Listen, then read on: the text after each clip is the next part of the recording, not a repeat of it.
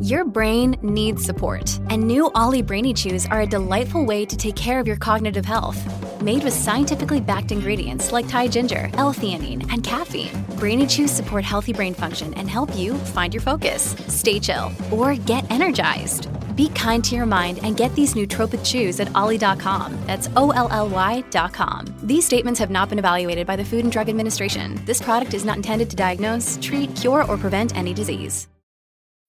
When you need mealtime inspiration, it's worth shopping Kroger, where you'll find over 30,000 mouth-watering choices that excite your inner foodie. And no matter what tasty choice you make, you'll enjoy our everyday low prices, plus extra ways to save, like digital coupons worth over $600 each week. You can also save up to $1 off per gallon at the pump with fuel points. More savings and more inspiring flavors make shopping Kroger worth it every time. Kroger, fresh for everyone. Fuel restrictions apply.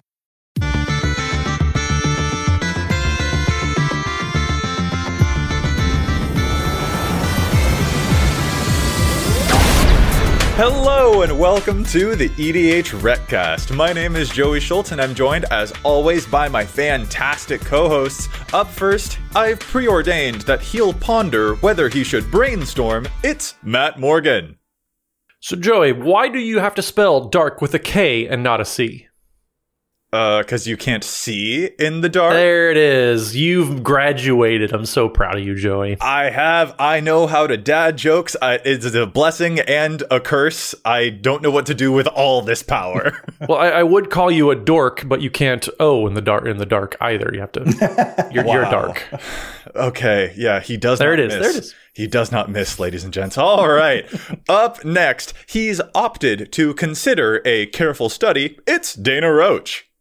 Um, why aren't snakes bothered if you cast a Mindslicer? Uh, goodness, why? They don't have any hands to discard. No. Oh. Yeah, I, I, I, uh, I guess. Dana, Here we are in 2023. Dana, you should become a welder because that was riveting. I, that, that one delighted me, and I, I, I'm my that's that's the audience I most aim to amuse. well, yes. I'm sure all of our listeners are really glad to, to hear that. Anyway, this is the EDH Recast. EDH Rec is the best deck building resource on the web for the Commander format, compiling data from deck lists all over the internet to provide helpful recommendations for new Commander decks. And here on the podcast, what we like to do is give all of that data just a little more context. Matt, do you mind telling us what it is that we're talking about in this week's episode? Well, I figured since we won't let you have any segues this year, we may as well give you an episode to transition into talking about one of your favorite decks. So I believe you have queued up for us uh, Baba Lysaga, or excuse me, Baby Lasagna, not Baba Lysaga.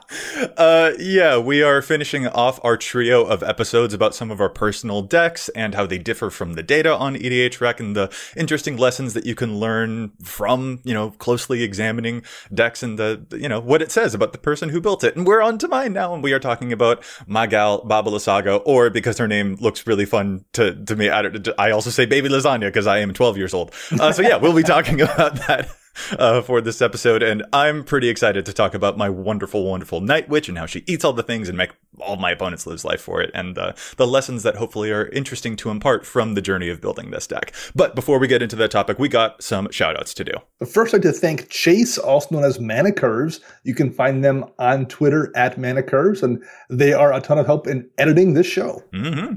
We're ecstatic to tell you that EDH Rec has also partnered with Coalesce Apparel and Design. Coalesce has an amazing line of magic inspired apparel, and if you've ever wanted EDH Rec shirts or hoodies, you can now go browse the EDH Rec collection. Head to Coalesce and use code EDH Rec for 10% off your order. That's code EDH Rec. And if you'd like to support the show, you can do so by liking, subscribing this video on YouTube, subscribing on your local podcast apps, or by going over to patreon.com slash edhrecast. We have patron tiers of all sorts of levels.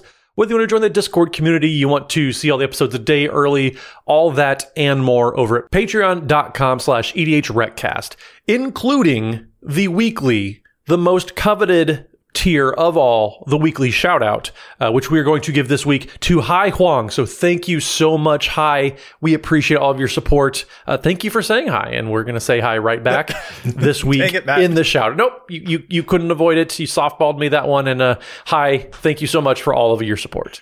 Uh, we appreciate all of our patrons so much, and we also appreciate that they put up with the fact that Matt also finds opportunities to make dad jokes out of every Patreon shout out too, which is an art. I think they appreciate that you two put up with me, and that's what they appreciate. Awesome stuff. Okay, let's get into the topic here. We are indeed talking about Baba Lysaga, the Night Witch, and uh, I, I, I will try to refrain from always saying baby lasagna, but she's she's my baby, she's my baby, and I absolutely love her. Um, so I guess real quick, I'll introduce what this commander is, and then we can get talking about different lessons that were learned from the building of this deck. But let's just set the stage real quick. So I will dive right in here. I've talked about this commander a lot on this show, but it's become, I think, my new signature deck. Baba Lysaga Night Witch is a three mana Golgari 3 3 human warlock that can tap to sacrifice up to three permanents. And if there were three or more card types among the permanents that you sacrifice, each opponent loses three life, you gain three life, and you draw three cards. And I love this deck so much. And Dana, you're going to have to contain me a bit in this episode because I get really giggly when I talk about all the fun stuff that this commander can do because it's a lot of fun. Um, and I would, I, I hope that you've enjoyed playing against it as I become a little chaos gremlin every time that I activate that stinking ability. I mean, it, there's never really any doubt about how much you enjoy this particular deck. Like you said, it makes you giggle. Like, like I mean, it, it like said, me delighting myself with my own jokes. This deck clearly does delights you. It is you. You are the target audience for your own deck in this case, for sure.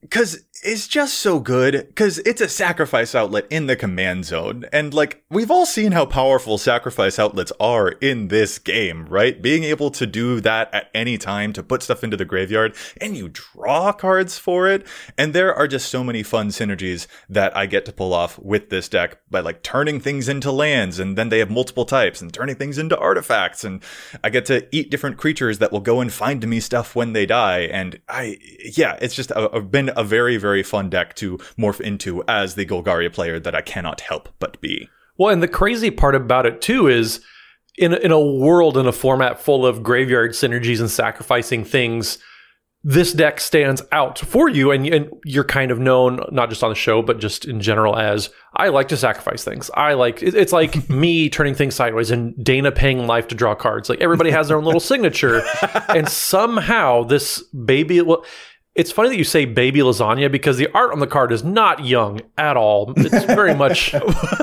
old old hag energy there. But yes, it, somehow Baba Lysaga stands out among all of that just entire field for you specifically. Yeah, and what's interesting with the deck and, and the commander design too is a lot of times in sacrifice based decks like this, you're very much encouraged to lean into kind of stacks ish effects as, as your win condition hmm. because that's just how sacrifice decks work, right? When you are like losing some amount of permanence, the the way you then want to win is to turn that into something advantageous for you. Except for this deck doesn't necessarily need you to do that because it's dealing damage to people and it's drawing you cards it kind of has a baked in way to to still win with this deck and still play this deck without having to play stacks if you don't want to play it. Yes. Um, and that's that's it's nice to have that path to be able to play a deck like this and not have to follow that same route that you kind of usually oftentimes expect to to, to have to follow if you're playing some kind of a Golgari based sacrifice deck. Yeah, I don't need to have any of those Dictate of Erebos kind of things to keep the field clear because, especially with this, I might not even end up sacrificing a creature with Baba's ability at all. And it really forces me to be as diverse as possible with the different types of things that I am playing. With that said, a lot of the win conditions that do tend to appear in this deck are pretty classic aristocracy stuff. Poison tip Archer, Syr Konrad. I do love you know, a whole lot of death means a whole lot of stuff that is going to hurt my opponent. So I'm not just relying upon Baba Lysaga's ability, but it is going to be a pretty familiar win condition for a lot of folks, um, with probably a little bit of landfall stuff thrown in there, because I will also eat my lands at a moment's notice. Uh, this used to be my Meren of Clan Nel Toth deck, which did have more of the Dictate of Erebos stuff going on there, but that's actually a type of gameplay that I grew tired of pretty quickly. And I wanted to uh, find something that was a little bit more proactive rather than just shutting down what my opponents were doing. So, so when you turned this from Meren um, into Baby Lasagna, like uh, how much of an overhaul did the deck have to do? Was this a situation where like basically you just kept the mana base and changed out most of the cards, or did a lot of this stuff carry over from the Meren deck? Uh, well, actually, it's funny you mentioned the mana base because I think the mana base is one of the bigger things that changed because Sure. th- Okay. because a lot of the stuff that I'll eat for this ability is stuff like Darksteel Citadels, or artifact lands, or Urza's Saga, an enchantment and a land, Dryad Arbor, a creature that's also a land. Because Baba Lysaga wants to eat things that have multiple types. If I animate a Mishra's factory, and this is a synergy I've brought up on the show before, but like hear me out, everyone, it's really cool. Like if you animate a Mishra's factory, it is now a creature, an artifact, and a land. And Baba Saga can sacrifice just that one permanent, and that's three card types. And then my opponents lose stuff, and all I lost was one card there. So the mana base is actually, I think, one of the bigger things that changed because now it's serving an entirely new purpose. My mana base is also part of, like, one of the biggest pieces of fodder that I end up chucking at my opponents as I eat all of that stuff. Yeah, the, the, cool thing, and Dana kind of hinted at that, is everything that you're doing with the deck. It, it doesn't feel oppressive, mm. but it does feel unavoidable or, or inevitable. It's, it's very much a Thanos, like I am inevitable energy of uh, nothing, nothing you're doing. Like it, nobody ever feels you can't interact with it because everything's on the board, but you're doing these things that you're going to find a way to, to to get your value one way or another. And and that's the the cool thing about it is you're finding different ways to add types to cards. You're you're doing a lot of artifact lands, you're doing a lot of artifact creatures mm. and all these different ways that you're you're finding ways to maximize the value. It's a very creative way and you're just taking advantage of just Scryfall searches as far as I can tell. Yeah. Oh, Scryfall was a huge help in finding things that were multi-typed. So Ashaya can turn things into lands was a super big help. My favorite cards like ever right now is like Liquimetal Torque is one of my favorite cards just sort of at all. But it's even better here because I can turn things into artifacts for the purpose of eating them. And so that I'm also going to play Liquimetal Coating in this deck for the exact same reason. And it's fun to turn things into enchantment and also artifacts and then eat them and it's great. And so anything multi-typed or that can change types those are definitely things that i loved paying attention to. And especially anything that repeatedly comes back on its own like the card rancor or aspect of mongoose. Those are enchantments that when they die they will go back to my hand. And then baby baba's over here like cool i'm a snack on this multiple times over the course of this game then. And that's very very annoying to everyone. I would apologize but actually sorry not sorry.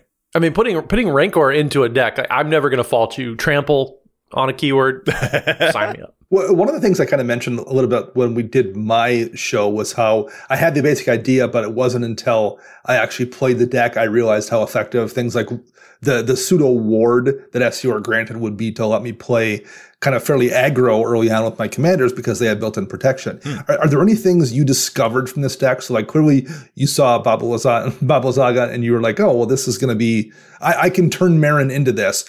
Um, and I'm clearly had an idea how it would work, but are there things that you discovered about how the deck played that you didn't really realize until you actually like built it and got to play it and you was like, oh, this thing works really good in a way I really wasn't expecting. I would say that the biggest hurdle that I had to learn with this deck is not to run stuff that costs like six or seven mana. Uh, because I, it turns out, am very ruthless. Like, I want to hit this ability every single turn, and that's not always super easy. Uh, even if I am sacrificing just one thing, like just one Mishra's factory, I'm still setting myself behind on at least one of my resources. Like, I will eat my lands to get this ability because I want to draw those cards. Like, I, you cannot hold me back. I am drawing those cards. But that often means that I'm usually getting to like turn seven or eight with only like three or four lands in play. so uh, one of the bigger things that I had to work around was certainly finding a, a, lot of the deck has to be like way way lower on the mana curve, and that is definitely a different cadence than what I was used to when I was playing a Meren deck, uh, where I would intentionally be running a whole bunch of seven or eight drops that I wanted to revive multiple times. This one is much more focused low to the ground, and so uh, figuring out how it is that I'm going to make it into the late game with enough resources to keep playing and eating stuff was a big big hurdle, and that changed changes a lot of the stuff that I wanted to play. Like one of my favorite board wipes ever is Deadly Tempest, which is a six mana board wipe, destroys all the creatures, and then everyone loses life for each creature they lost. I really like that card. I would almost never have six mana to actually be able to cast that card when I needed to cast that card because I ate a whole bunch of lands. So the value of being able to revive a bunch of lands from my graveyard definitely went way, way up so that I could actually make it into the late game in the first place. So what's a good question, I guess, then that we that I mean, I always like to ask. What is your favorite win condition in this? So we we talked offline, we've talked online, we've talked on stream that you, you like that the deck can deal damage, but you don't have a really good way of of gunning down one person. What is your favorite win condition in the deck? I am probably like I don't know if this falls into pet card territory. It may, it may not. But I was always looking for a deck, and Matt, you'll love this, that would play Blossoming Bog Beast. Okay. So Blossoming Bog Beast is a little bit like a Pathbreaker Ibex, but also not. It's Pathbreaker Ibex for life gain. Adjacent. Adjacent. Yeah, like when it attacks, you gain two life, and then all of your creatures get, pl- however, they get a plus for however many life points you've gained that turn, and they get trample. And I was just like okay, I kind of want to do that a lot actually because Baba gives me three life and I can turn that with the Blossoming Boggies into like a plus five and that that is really cool. But then one of these days I also uh, paired that up with a Zuran Orb. Uh, because I have some sacrifice synergies going on in this deck. And Zuran Orb, you can sacrifice a land to gain two life. Ah, yes. So I really, really enjoy having a Zuran Orb and a Blossoming Bog Beast in play with just a couple of other tokens. And um, yeah, I'll eat all of my lands, sacrifice every single one of them, gain 10 life or something like that, attack with Blossoming Bog Beast, and uh, suddenly all of my creatures get a plus 12 and trample. It's it's the closest I ever come to doing the Matt Morgan signature swing style, and that's that is really fun. Again, there's trample in the, the text there, so I, I am 100% on board with that. But but yeah, I, I have been I, I, don't believe I was on the receiving end, but I saw it happen of you doing this.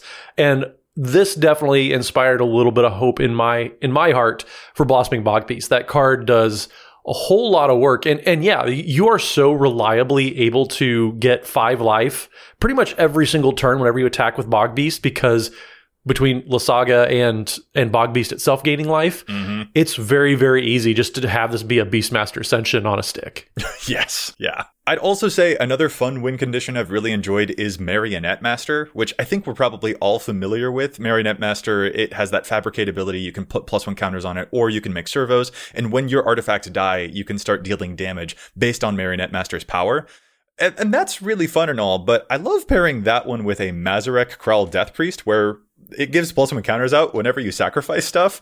And just pumping up the Marionette Master even more, and then having Baba sacrifice a bunch of stuff willy nilly to have Marionette Master just start mowing people's life totals down. That is also, I really like that too. That's another fun moment for me. Not for anyone else, but definitely for me. Well, in those two cards working together too, it's one of those things that it's not the kind of interaction slash combo thing that most people think about when they think about things to be afraid of in a deck. So it's probably very easy to catch folks off guard with that combination as well. Yeah, that's a really good point. Like, I think the primary way that you would expect this deck to win all of its games is very much through the aristocracy stuff that we're all used to. But just eating things isn't the only way that I hope this deck can win. Like, Mazirek on its own can also pump up the entire board to get really, really big. Having the ability to shift into combat as a plan B, I found it to be extremely, extremely helpful for this type of deck because dealing AoE damage, dealing just aristocracy damage, yeah, that's, that's good. But I think a lot of people know how to shut it down. They know what to expect from there. So it's nice to have another thing that you can move into as a backup for that. And that's been an important lesson in switching this deck over. Because, like I tell you what, my Meren deck never had that ability. But it's nice to see that Baba has a little bit more diversity in terms of which win conditions I can realistically pull off. So one of the first cards I I, I, I think of when I think of this deck um, is Ugin's Nexus. Because that's one of those cards I've always tried to find a deck for. And like th- like it's the it's the perfect deck for Ugin's Nexus.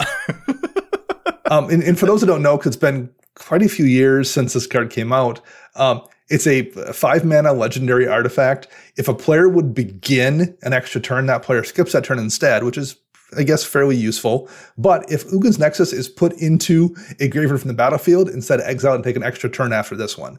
So it's something that you can sacrifice to your commander as part of your your draw three, gain three, dome people for three, and then you get an extra turn off of that thing. You that get were an extra doing. turn. Yep. That's and, and you have the sack outlet for it right there in the command zone. Mm-hmm. That's just ridiculous. This is like I said, it's it's it's the kind of card I've always kind of been looking for a deck that wants it, and this is just the perfect deck for it. I mean, I'm going to steal credit for this one actually, Dana, because I have this my Vi- my Vivictus Asmati, the Dire deck, when I get Oh, to sure. basically Chaos Warp something every single turn. Yes. Uh, this is fantastic, but I, I'm so glad and I heartily approve of you throwing this into Baba Lysaga, Joey. This is, I, I love this card. I was gonna say full credit to your Vivictus deck. I learned it from watching you because you would destroy Well, your- well, good son. you learned it from watching Dad. no, no, just dad jokes. We're not dad. No, no, no. It's just I. Don't make it weird. No, it's too late. It's already weird. It's been weird. Just admit. It's been- Just embrace the weird. that is that should be our tagline for this show. Absolutely. Right, right. Probably. But yeah, Ugin's Nexus is another one of those cards that absolutely surprises people. They're like, "Oh, wait a second, that does what now?" And those are those are fun moments to elicit from an unsuspecting opponent. Um, Joey, do you, do you know who Dean Kamen is? Uh, no. So he's an engineer that in that kind of is credited with inventing the Segway scooter. And in his honor, I thought this would be a good time to segue into challenge the stats. Wow! Wow! You really, you really went there. I, I've been wanting to do that one for a while. Wow. Okay. Well, here I was thought thought we were having a nice time, but instead Dana's just like, "What if I stole all the segues to Right. challenge his stats?" All I right, didn't know what was yeah. going on at all. And I'm just I'm oh my gosh. Thank Yeah. you. Thank you, Dana. Yeah, well, I I guess yeah, we can stop talking about m- me and my deck for a little while. We'll we'll get to some more of your nitty gritty questions later on in the show. But sure, fine. Let's move to challenge the stats, I guess, because Dana's a genius. Listeners, we'll be right back with some challenges, and uh, I'm gonna go evaluate some life choices. It's not even a real person, is it? Well, I'll, I'll Dean came in my way into this first pick right here. Um, so, for those of you who are have friends that are buying these uh, starter commander decks, they're a great tool to get help get folks into the format. It's not a super overwhelming deck. A lot of them they've got some fun play to them, and there's definitely ways to customize, but there are some challenges there that I, I do want to make, even though, like I said, they're great tools to help get folks into the format. And one card that I, I absolutely love for Amara, Soul of the Accord, is the types of cards that give you free ways to tap and free, but also repeatable ways to get creature or to get Amara tapped. One of those things that I love that I had a lot of success with when my Mirri Weatherlight Duelist deck was all about getting creatures tapped was cards like Sentinel Stalwart. So Sentinel Stalwart is a, sim- as a single green mana. It says tap an untapped creature or artifact you control and add one mana of any color, and you have to tap Stu- Stalwart as well. So this keys in on Amara Soul of the Accord's ability to, whenever Amara becomes tapped, you create a 1 1 white soldier creature token with lifelink. This is just such an easy way to get Amara tapped, start making tokens, but also you're generating mana. You're not doing something like with Glare of Subdual where you're kind of doing a more defensive thing where you're tapping you're tapping a creature you control to tap an artifact or a creature. This is a way to go about getting creatures tapped, but also you're generating resources and generating mana while you're doing it. And that's such a great thing because you don't want to spend all your time kind of spinning wheels, getting things tapped for minimal payoff.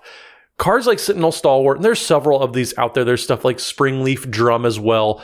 They're just great little, not filler cards, but great ways to make sure that you're not sidetracking yourself with the getting Amara tapped ability, but also you're advancing your own game plan and you're you're not going too far out of your way to do that and get those bonuses. So it's very, very easy, I feel, to overlook a lot of the cards like Sentinel Stalwart, Springleaf Drum, all of that that get your creatures tapped, but also are generating mana for yourself. So I just want to make sure that folks know if you need just a, a three cent card to throw in there and help get bonuses for Amara, Sentinel Stalwart and the like are just great ways to go about doing that. I mean, you're playing a lot of creatures anyways in these decks, uh, so so leaning into creatures to do it is just a great way to go. Nice one. I am going to move to my challenge now, and I have an interesting little number here called Bequeathal that I would like to challenge. Um, currently only showing up in about 2200 decks or so. Bequeathal is a one mana green aura. When the enchanted creature dies, you draw two cards. It's a pretty innocuous little piece of work here, but I think this can actually pull a, a pretty decent amount of work in some certain decks. It's currently seeing the most play in a couple of Gruul commanders like Stangg, Echo Warrior, or Kaima the Fractured Calm.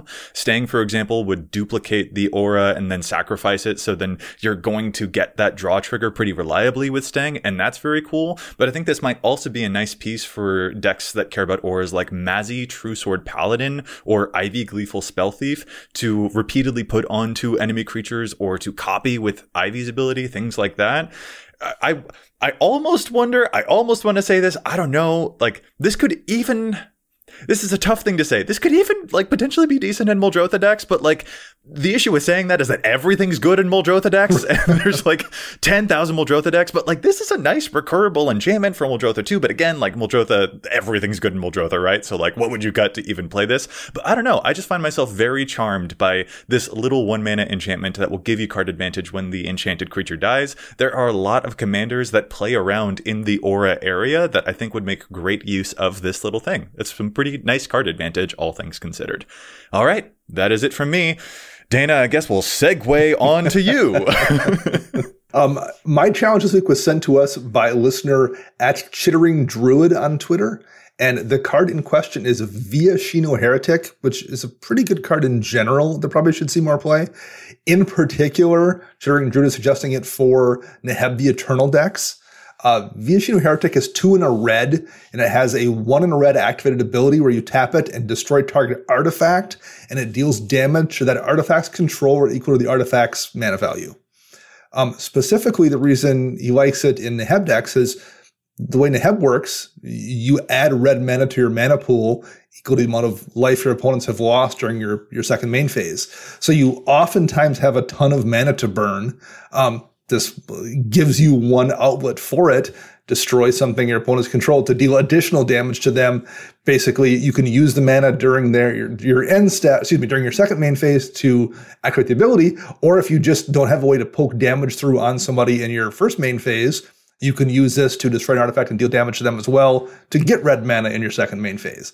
It's just very useful in general but in a Neheb deck the ability to use it either way, either as a mana sink or a way to generate the damage to to get that mana, um, is really really useful. It's only in ten percent of the Neheb decks. I fully agree; it should see more play there for sure. It's an excellent card. Yeah, ma- mana sinks are always a nice way just to spend excess mana, and, and, this is a good version of that. So yeah, that's a good call. Yeah, very nice. Okay, we can move back to talking about the Baba Lysaga now. Um, but I don't know. Dana has clearly shown that he's one of the most unpredictable monsters in the world. So I don't know where this conversation's about to go next. But well, bring so it, a, Dana. This is a deck we have to play against, you know, on stream uh, uh, on occasion. Um, have to. So it would be nice to know what the biggest weaknesses are of the deck. You know, just so we can help shore them up for you. Maybe offer some suggestions. Uh, sure, uh, it's a completely innocent question. I'm sure. No, this is not think, self-serving. Uh, yeah, not at all. Th- this, I think, is actually one of the bigger lessons that I think would be most uh, interesting for listeners to take away from this deck, uh, because I think I mentioned it before, but like it is not uncommon for me to get to a late turn. And for me to have only like three lands in play because I have been eating all of my lands, just all of them. Uh, and if I don't find some type of splendid reclamation effect or a world shaper effect to bring all of my dead lands back into play so that I can actually play stuff in the late game, like, yeah, this deck has a very strong beginning because if I activate that ability once, twice, I've drawn six cards, I've gained six life, everyone is down to 34 life. It is a very big looking beginning but I am certainly paying the price of longevity in order to to get there. So finding a way to actually get the longevity for this deck is definitely a problem. And not only only that, but like a lot of the cards that I do have in the deck are down in the like 3 mana or less range. So I don't tend to have too many late game powerhouses either because I I can't play them very much if just given the way that the mana curve tends to go. So the late game finishing is definitely a weakness of the deck. I need to figure out a way for it to have a bit more late game punch because it tends to be pretty bombastic early, but then gradual after that. It has some diminishing returns that I need to fight through. Yeah, oh, one thing I've noticed about this deck, and, and and I have the same problem with with my Jaheira Asian Iron Throne deck that that deals damage to everyone based on a you know a thing I've done as well is there's a lot of splash damage that you kind of can't control. Um, and, Yeah. and, and what I mean by that is like you'll find yourself in a situation where somebody else is ahead of the table and you don't necessarily want to take out the other two people because you kind of need them to either help take out the person who's leading or at the very least draw attention away from you yeah. but you, you can't really control that, right? Like, like if you were going to do your thing, it's dealing damage to everyone, whether or not there's someone you want to keep around or not. So Uh-huh. yeah, that, I, I think that's probably a tricky thing here as well. Oh, you have yes, you have hit upon, and this is a deeply apolitical deck, which is a shame because I want to be political with. Like one of my favorite things to do, like Matt. Let's say that Matt is casting a reclamation sage, and I have a Liquimetal Torque in play. Like I can turn anything into an artifact, so Matt can kill anything he wants, and those are the types of political shenanigans that I dream of, and it's so much fun on the very rare occasion that I get to pull off something like that. But no, you're absolutely right. Most of the time, I cannot move an inch without accidentally hurting every single person at the table. And that means that most of the time, those folks don't want to do a politic with me because, ow! so, Yeah. yeah, yeah. If, if someone's got 100 life and everyone else is at three, well, if I want to try and draw cards to take down the person who's at 100 life, I will lose my allies because if I so much as budge, then my poison tip archer is going to finish them off. My Baba Lysaga will finish, like, yeah, politicking is another very deep weakness of this deck. Yeah, like I said, like I mentioned earlier, having so much inevitability, like you're going to take three damage pretty much every turn once Baba lands. So you may as well just get prepared for it because uh, Joey's going to do Joey things. So speaking then of things that Joey do, uh, so we're looking at some of these cards that you are and are not playing compared to the typical deck. So correct me if I'm wrong, but you have 31 cards unique to your Baba Lysaga deck hmm. compared to the average list on EDHREC. So some of these cards that you're not playing, I man, it's kind of hard to to to wonder. So you're not playing Life from the Loam. Mm-hmm. You're not playing Gloomshrieker, two cards that seem to be at a lot of play in Baba Lysaga decks, but also Demonic Lore is another big one. Any insights on some of the cards you decided not to put in from the average deck? Yeah, I so demonic lore that one and also sort of related to it, treacherous blessing is another one. Those cards I have the easiest answer for. Uh, when those enter, you draw a bunch of cards and then they have some negative downsides. Like the demonic lore would say at the beginning of your end step, you lose two life for each card in your hand. Well, I mean, you can just play demonic lore, sacrifice it to Baba Lysaga, and then boom, you don't have the downside and you got three free cards. That's way awesome. The thing that I've noticed is that I'm terrified of ever playing that card if I don't have my Baba Lysaga in play. um, and I and since also she draws so many cards on her own anyway, that tends not to be a huge necessity for me. Um, Life from the Loam, I would also probably categorize as that. Like, yeah, I eat a whole lot of my lands, but I tend to find a whole lot of them because of just how many cards I am drawing. Uh, so that doesn't the, the card advantage the commander kind of handles all on its own. So I think that's the biggest answer that I've got for you. Gloomshrieker, I think I that one this one's a petty reason. Gloomshrieker only gets back permanence. Like it is an enchantment and a creature, but it doesn't give me back spells the way that a regular Eternal Witness would. I think that I'm just being I probably should play it, but I think I'm just petty because like if I want to get back a spell, I want to get back a spell. so like that one's that one's just me being a little bit petty, uh, which probably isn't a good reason because so much of this deck is artifacts and enchantments and lands and, and different permanents still. But like I don't know, I just that one's probably just uh, it might be a habit holdover from my Meren days. Is actually I think the answer to the Gloomshrieker one, but the others I feel like I've got a good reason. Well, and, and with Gloomshrieker 2, exiling itself instead of dying, I feel like that's probably a little bit of a knock against it too, especially with how many times and how many different ways you have to recur mm. Different cards in the deck. I bet that's probably a non-factor. Correct me if I'm wrong there. Yeah. Uh, as to why that specific card is also getting cut. No, that's a good point. That does I I don't have a bunch of reanimation the way that I do with so many of my other decks, but I do have some and I do yeah, there are little reasons that I look at Gloomshirk and I just resent it a little bit. But with that said, it is still like I totally get why people are playing that one for sure. So this is kind of a general question about about cards you're not running. Um, is this deck you found trickier than the average deck to kind of balance and make those cuts? Because okay, so so let's take your kind of average Golgari deck or whatever it is. You're of course going to want to have X amount of draw spells and, and some amount of removal and some amount of board wipes and some amount of like creatures and, and some amount of win conditions and whatever. But this is also a deck where, in addition to all of the normal things that you try to balance when you brew a deck, you probably also want to make sure you have a relatively even distribution of artifacts and, and enchantments and creatures and like Oh, so yes. so you can have three of those things and, and you can definitely double that up uh, you know an artifact creature and then you know artifact land whatever um, but I feel like this would be much trickier than your average deck to to to have to make those moves and I'm wondering are some of the things you're not running things you're not running because you're like I, I can only run so many of this card type and I need to run this thing that's maybe worse, but it also like checks some boxes. Is that something you encounter? Very that. Yes, that part, yes. Uh, yeah, uh, trying to keep an even spread on the card types is the hardest part to juggle, but it is interesting to juggle those two different things at once, having a good distribution of removal and win conditions, and also a good distribution of stuff that I can eat. Um, the trickiest part of the stuff that I can eat for sure is the enchantment loadout, because there are a lot, and I mean a lot, of artifact creature crossovers, but there aren't as many enchantment creature crossovers. Like, I find with this deck, it's very, very easy to have a random creature to sacrifice. And if I, like a Memnite or an Ornithopter, boom, a zero mana artifact creature, that's two of my types. And then I'll just need like an enchantment or a land that I can have as the other thing to follow up to that. And I feel completely set in the, the Baba potion feast that is about to happen. But there aren't as many like there's only one enchantment land that I know of, for example, and that's Urza's Saga. So this is very much a deck where if I make a change in the artifacts, well, how am I going to make up for that? Like, if I, I change the number of enchantments that I've got, that could actually be detrimental to my ability to play the deck because then I'm forcing myself to always eat my lands. And my first drafts of the deck didn't have a whole lot of enchantments at all because I wanted to lean even more to some artifact sack synergies. And uh, yeah, I, I was always eating my lands. And sometimes it's nice to have the option not to have to always eat all of my mana resources. So th- the, the short answer is yes. Uh, the long answer is yes. that makes sense. Yeah.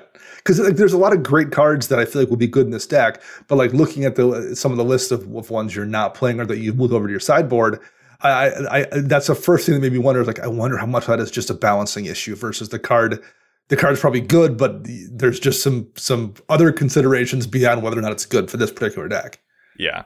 Another thing that definitely comes up with this one as well is understanding the actual realistic timing of when I'm going to activate Baba Lysaga's ability. So, for example, there are some cards like Witch of the Moors or Silversmote Ghoul, where those have triggers at the beginning of your end step. If you've gained life this turn, then they have some awesome benefits for you. Like the Silversmote Ghoul can come back for you. And that's really cool, but they only trigger on your own end step. And I kind of prefer to sandbag this ability a little bit. I want to be able to activate Baba at instant speed at the end of the turn before mine, for example, which means a Witch of the Moors or a Silversmote wouldn't trigger at all. And that just makes, like, those cards would force me to always use this ability on my own turn. And I don't always want to use it on my own turn. Sometimes I want to evaluate a little bit to see what it is that I might need to eat in case there's a creature that I need to stick around or an artifact that I'm going to want to keep in play based off of something that Matt did, for example. So those are some other choices that I've made just in terms of not only the card types of the deck, but also the way that the timing of these abilities all tend to line up. And that is one of those things that I only could learn by actually getting some reps in with the deck, but they've been really important lessons for me to take away. So Joy, every, everybody has like like we've talked about pet cards, cards that you love to run. What's a card maybe that's overperformed in this deck that you didn't expect a whole lot from, but has kind of blown you away with how well it's been working out? Ooh, sort of a pet card, you say? It doesn't have to be a pet card. I think so. Kind of in that ilk, but what's just something that has uh, surprised you with how well it's been that you came out of the blue to, to surprise you with? So I I mean, in terms of pet cards, like some of the win conditions that I chose for this deck, like Titania or Mazirek, those are some of my favorite pet cards, but they also were very, very good for this deck because I'm sacrificing a bunch of stuff. Mm-hmm. And so I might as well pump up my team as, as benefits for that. And they definitely, definitely impress, impress me. I really like those. But like, I think if I had to go with like an underdog I didn't expect to love as much as I, I do, is actually the card Restore, which is a two mana green sorcery that takes any land from any graveyard and puts it onto the battlefield under your control. this hasn't historically been a very good card, but like I like stealing your utility lands because I don't have a lot in my own deck because I can't afford to run them because I have to run so many. These lands are also artifacts, or this land is also an enchantment and stuff like that. Um, but I don't know. Restore has been kind of an MVP as a small way to be like, all right, I ate my Mishra's factory already. Let's get it back and then eat it all over again so that I can activate that that Baba ability with just that one thing. So yeah, um, that one has been fun, and occasionally it's kind of nice if someone happened to get milled or some other stuff died. It's kind of nice to steal someone else's Cabal coffers. I mean, sure, I, I guess uh, the commander staple that everyone's heard of, Restore. Obviously, yes, uh, such a great card. I mean, it's it's funny how all three of us have found these random cards, like uncommons that nobody gives two hoots about, and we found these decks that just absolutely just thunder in the right situation. Yeah, they're they're very fun. I'll also give some MVP shoutouts to cards like Instill Energy, which allow you to untap Baba Lysaga to use it multiple times a turn, which is hard to activate her multiple times a turn actually, because then you're eating a lot of stuff, but it's still great. And I also really like Kaya's Ghostform as well, which is a one mana black aura, enchant a creature or a planeswalker you control, and when that permanent dies or gets put into exile, you return it back to the battlefield under your control. So I can eat the Kaya's Ghostform and the creature that it's attached to, and that creature will come back. And that covers some types, and like Baba can eat herself and then come back right again for the feast. And this is also just good protection against like a path to exile or stuff like that. And for a little one mana common, I'm I'm also very impressed by the amount of work that Kaya's Ghostform can do. Cosign, I I, I enjoy Kai's Ghost form a bit. Mm-hmm. It's it's a, just a good card in general, and the fact that it has so much added synergy in this deck is ridiculous. I feel like Matt was asking me that question because he wanted me to talk about how good Arachnogenesis is, and that's why it's in my deck. that it's it's also kind of hard for me to say that a nearly forty dollar card overperforms in a deck, though, because yes, it, it is the best fog of all time, and just one of my favorite cards of all time because you can just pocket sand somebody. um, but it's it's hard to say a card like that. It, oh yes, the card that consistently overperforms. Yes, I would say Cyclonic Rift has uh, right. exceeded expectations. No, nobody does that. Yeah, no, I, I would say a lot of the stuff that has impressed, even even like little cards like Viridian Emissary or Primal Druid, mm-hmm. like those are creatures that when they die, they go find me a basic land. Like some of the genuine MVPs in this deck are my commons, not even the rares. Like this is a deck that cares a lot about those things that are a little bit low to the ground, and that's another I don't know. That's been a fun takeaway for me is that sometimes I don't play tutors in this deck, but if I did have any tutors in this deck, I bet some of the cards that I find first and foremost would be those little little one mana, little ankle biter type of cards because that's how important they are to this strategy. So it, you know, it's not all about the big and the splashy stuff. The actual core of the deck is full of a bunch of low to the ground kind of things. And that's a very important thing to keep in mind when we're playing the format that's all about the stuff that is always big and splashy.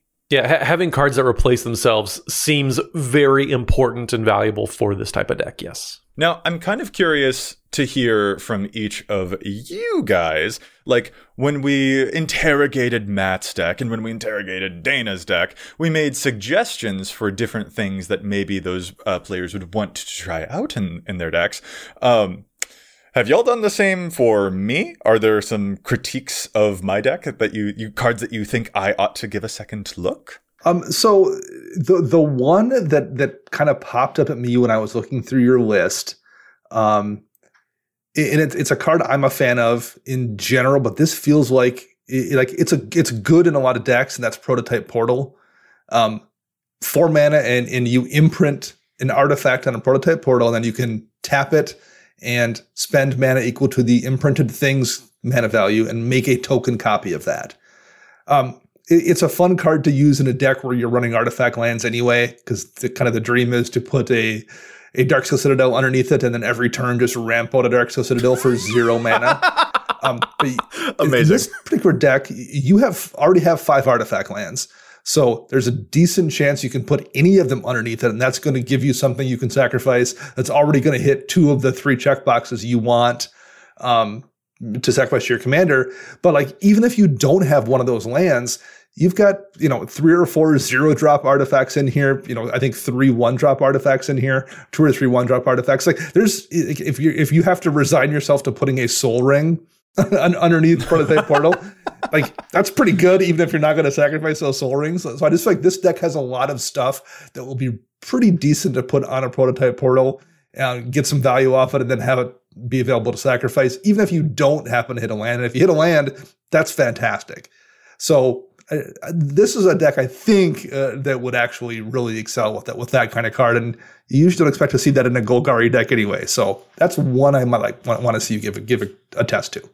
Wow. I'm about to make so many treasure vaults. You have no idea. Right, exactly. The number, exactly. The number of ornithopters will be too dang high. that is like Oh gross. That that's a very interesting suggestion. I yeah, more stuff to eat. Okay. Mm, yeah. I am doing me a think. I'm doing me a think. How, so how about you, Matt? Matt? What's your what's your suggestion here? So I've been kind of brainstorming. The more that I think about it, there there are cards that I would love, and I would probably put in my own version because stuff like even, real dorky stuff like Su-Chi Cave Guard from Brothers War, mostly because when you it's when, not a real card, you just made that up. it, it is actually it is. Uh, so it, inspired by Su-Chi, the, like the old antiquities card.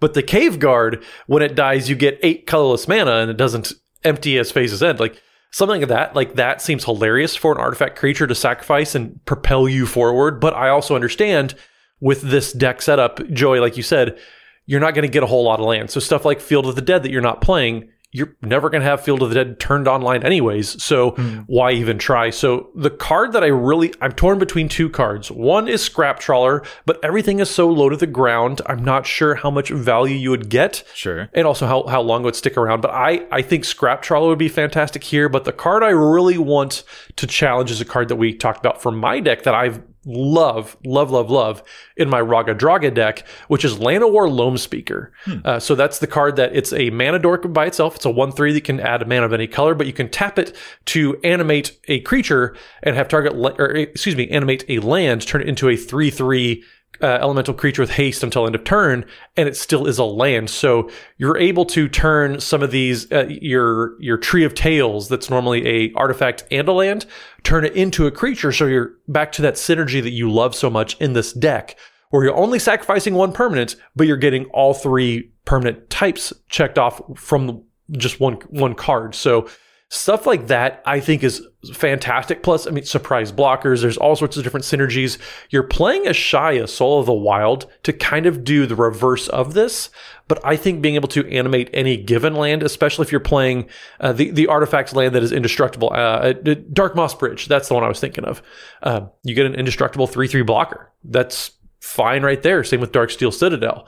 So there's a lot of different fun synergies you can weave in and out with Llanowar Loamspeaker.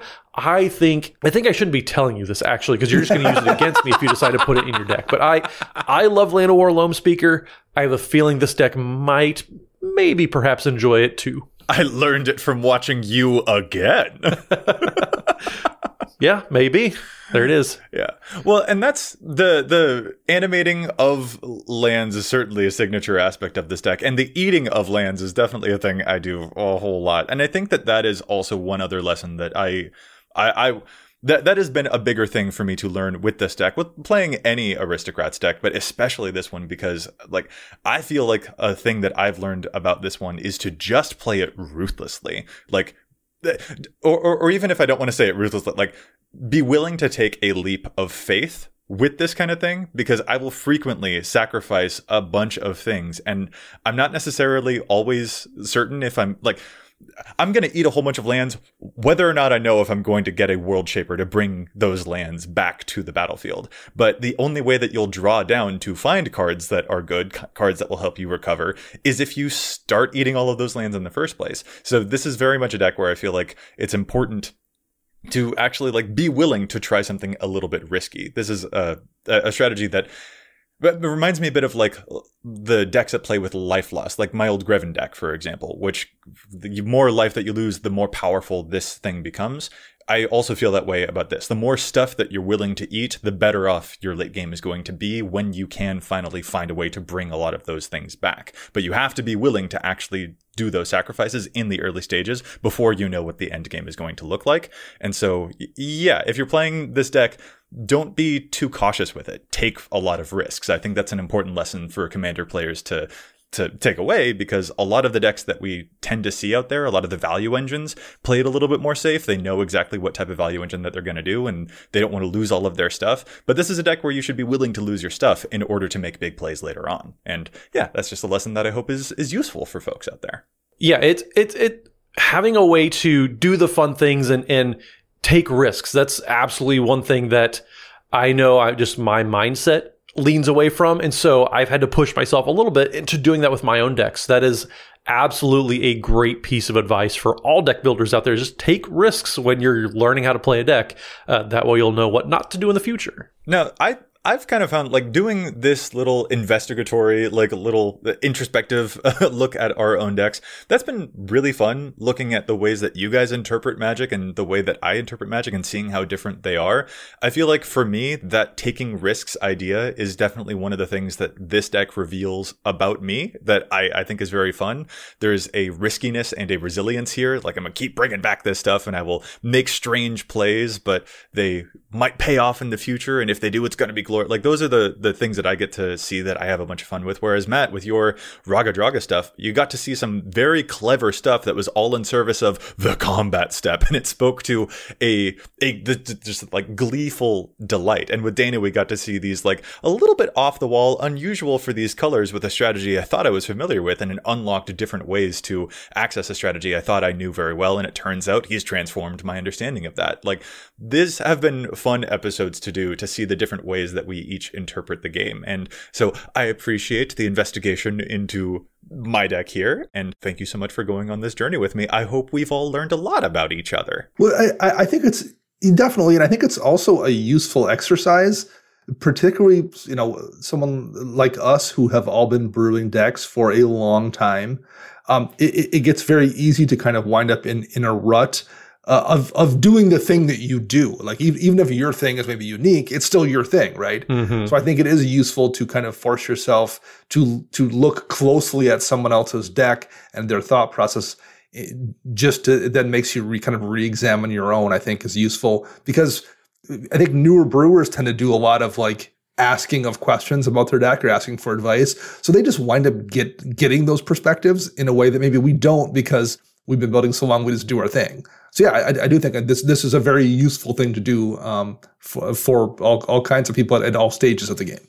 Yeah, getting set in your ways is definitely something that you, you need to break free every now and then of. Uh, getting feedback and just picking the brain of people, maybe not smarter than you, but just think differently than you, even, mm-hmm. is it such a fantastic way to do that. Digging into and just sitting with your friends. Okay, how do you do this? I find somebody that you admire that builds really cool decks at your game shop.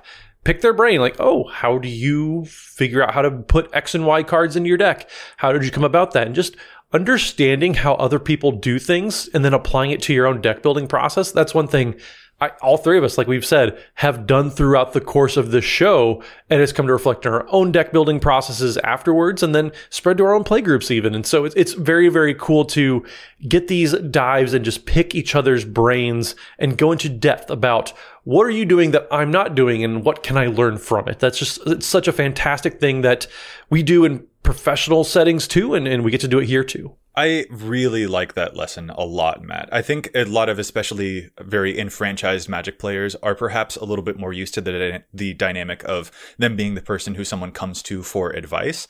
And sort of like you were saying, not everyone knows how to do it all. I'm very familiar with aristocrats. I don't know the combat step all that well. I don't know her, but you know it very, very well. And for me to enter in, oh, she she moved in with me. That, yeah, exactly.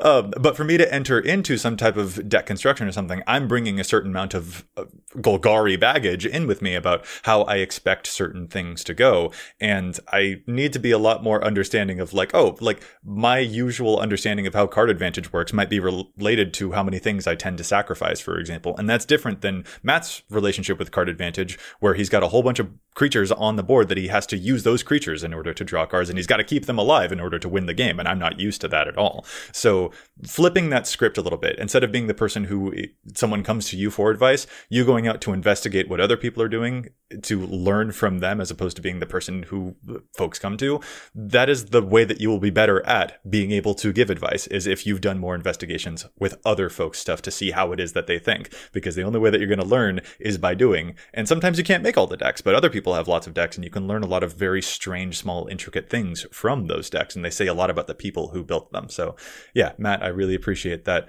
that goal of learning from other people because there's a lot of wisdom that we don't all have access to just yet. Well, Joy, that point was so good. Dean Kamen is currently scooting across wow. the, the internet to let you know that we're segueing into the outro joke.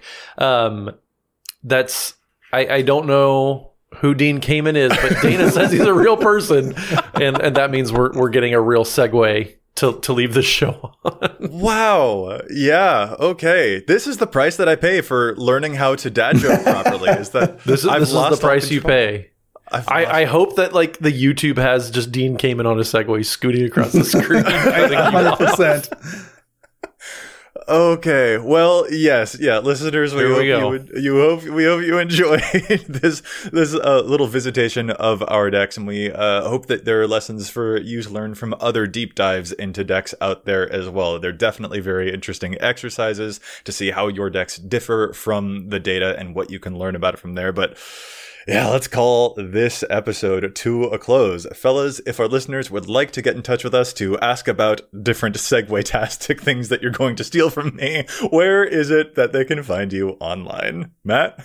So you can find me on the Twitter, Twitter at Mathimus55. That's M-A-T-H-I-M-U-S 55. And don't forget, Wednesday evenings, we are streaming over at twitch.tv slash EDHRECast. We have guests on every single week, and it's always a super fun time. So make sure you tune in for that as well. And Dana. You can find me on the Twitter birds at Dana Roach. You can hear me on my other podcast, at least for a few weeks longer, CMDR Central.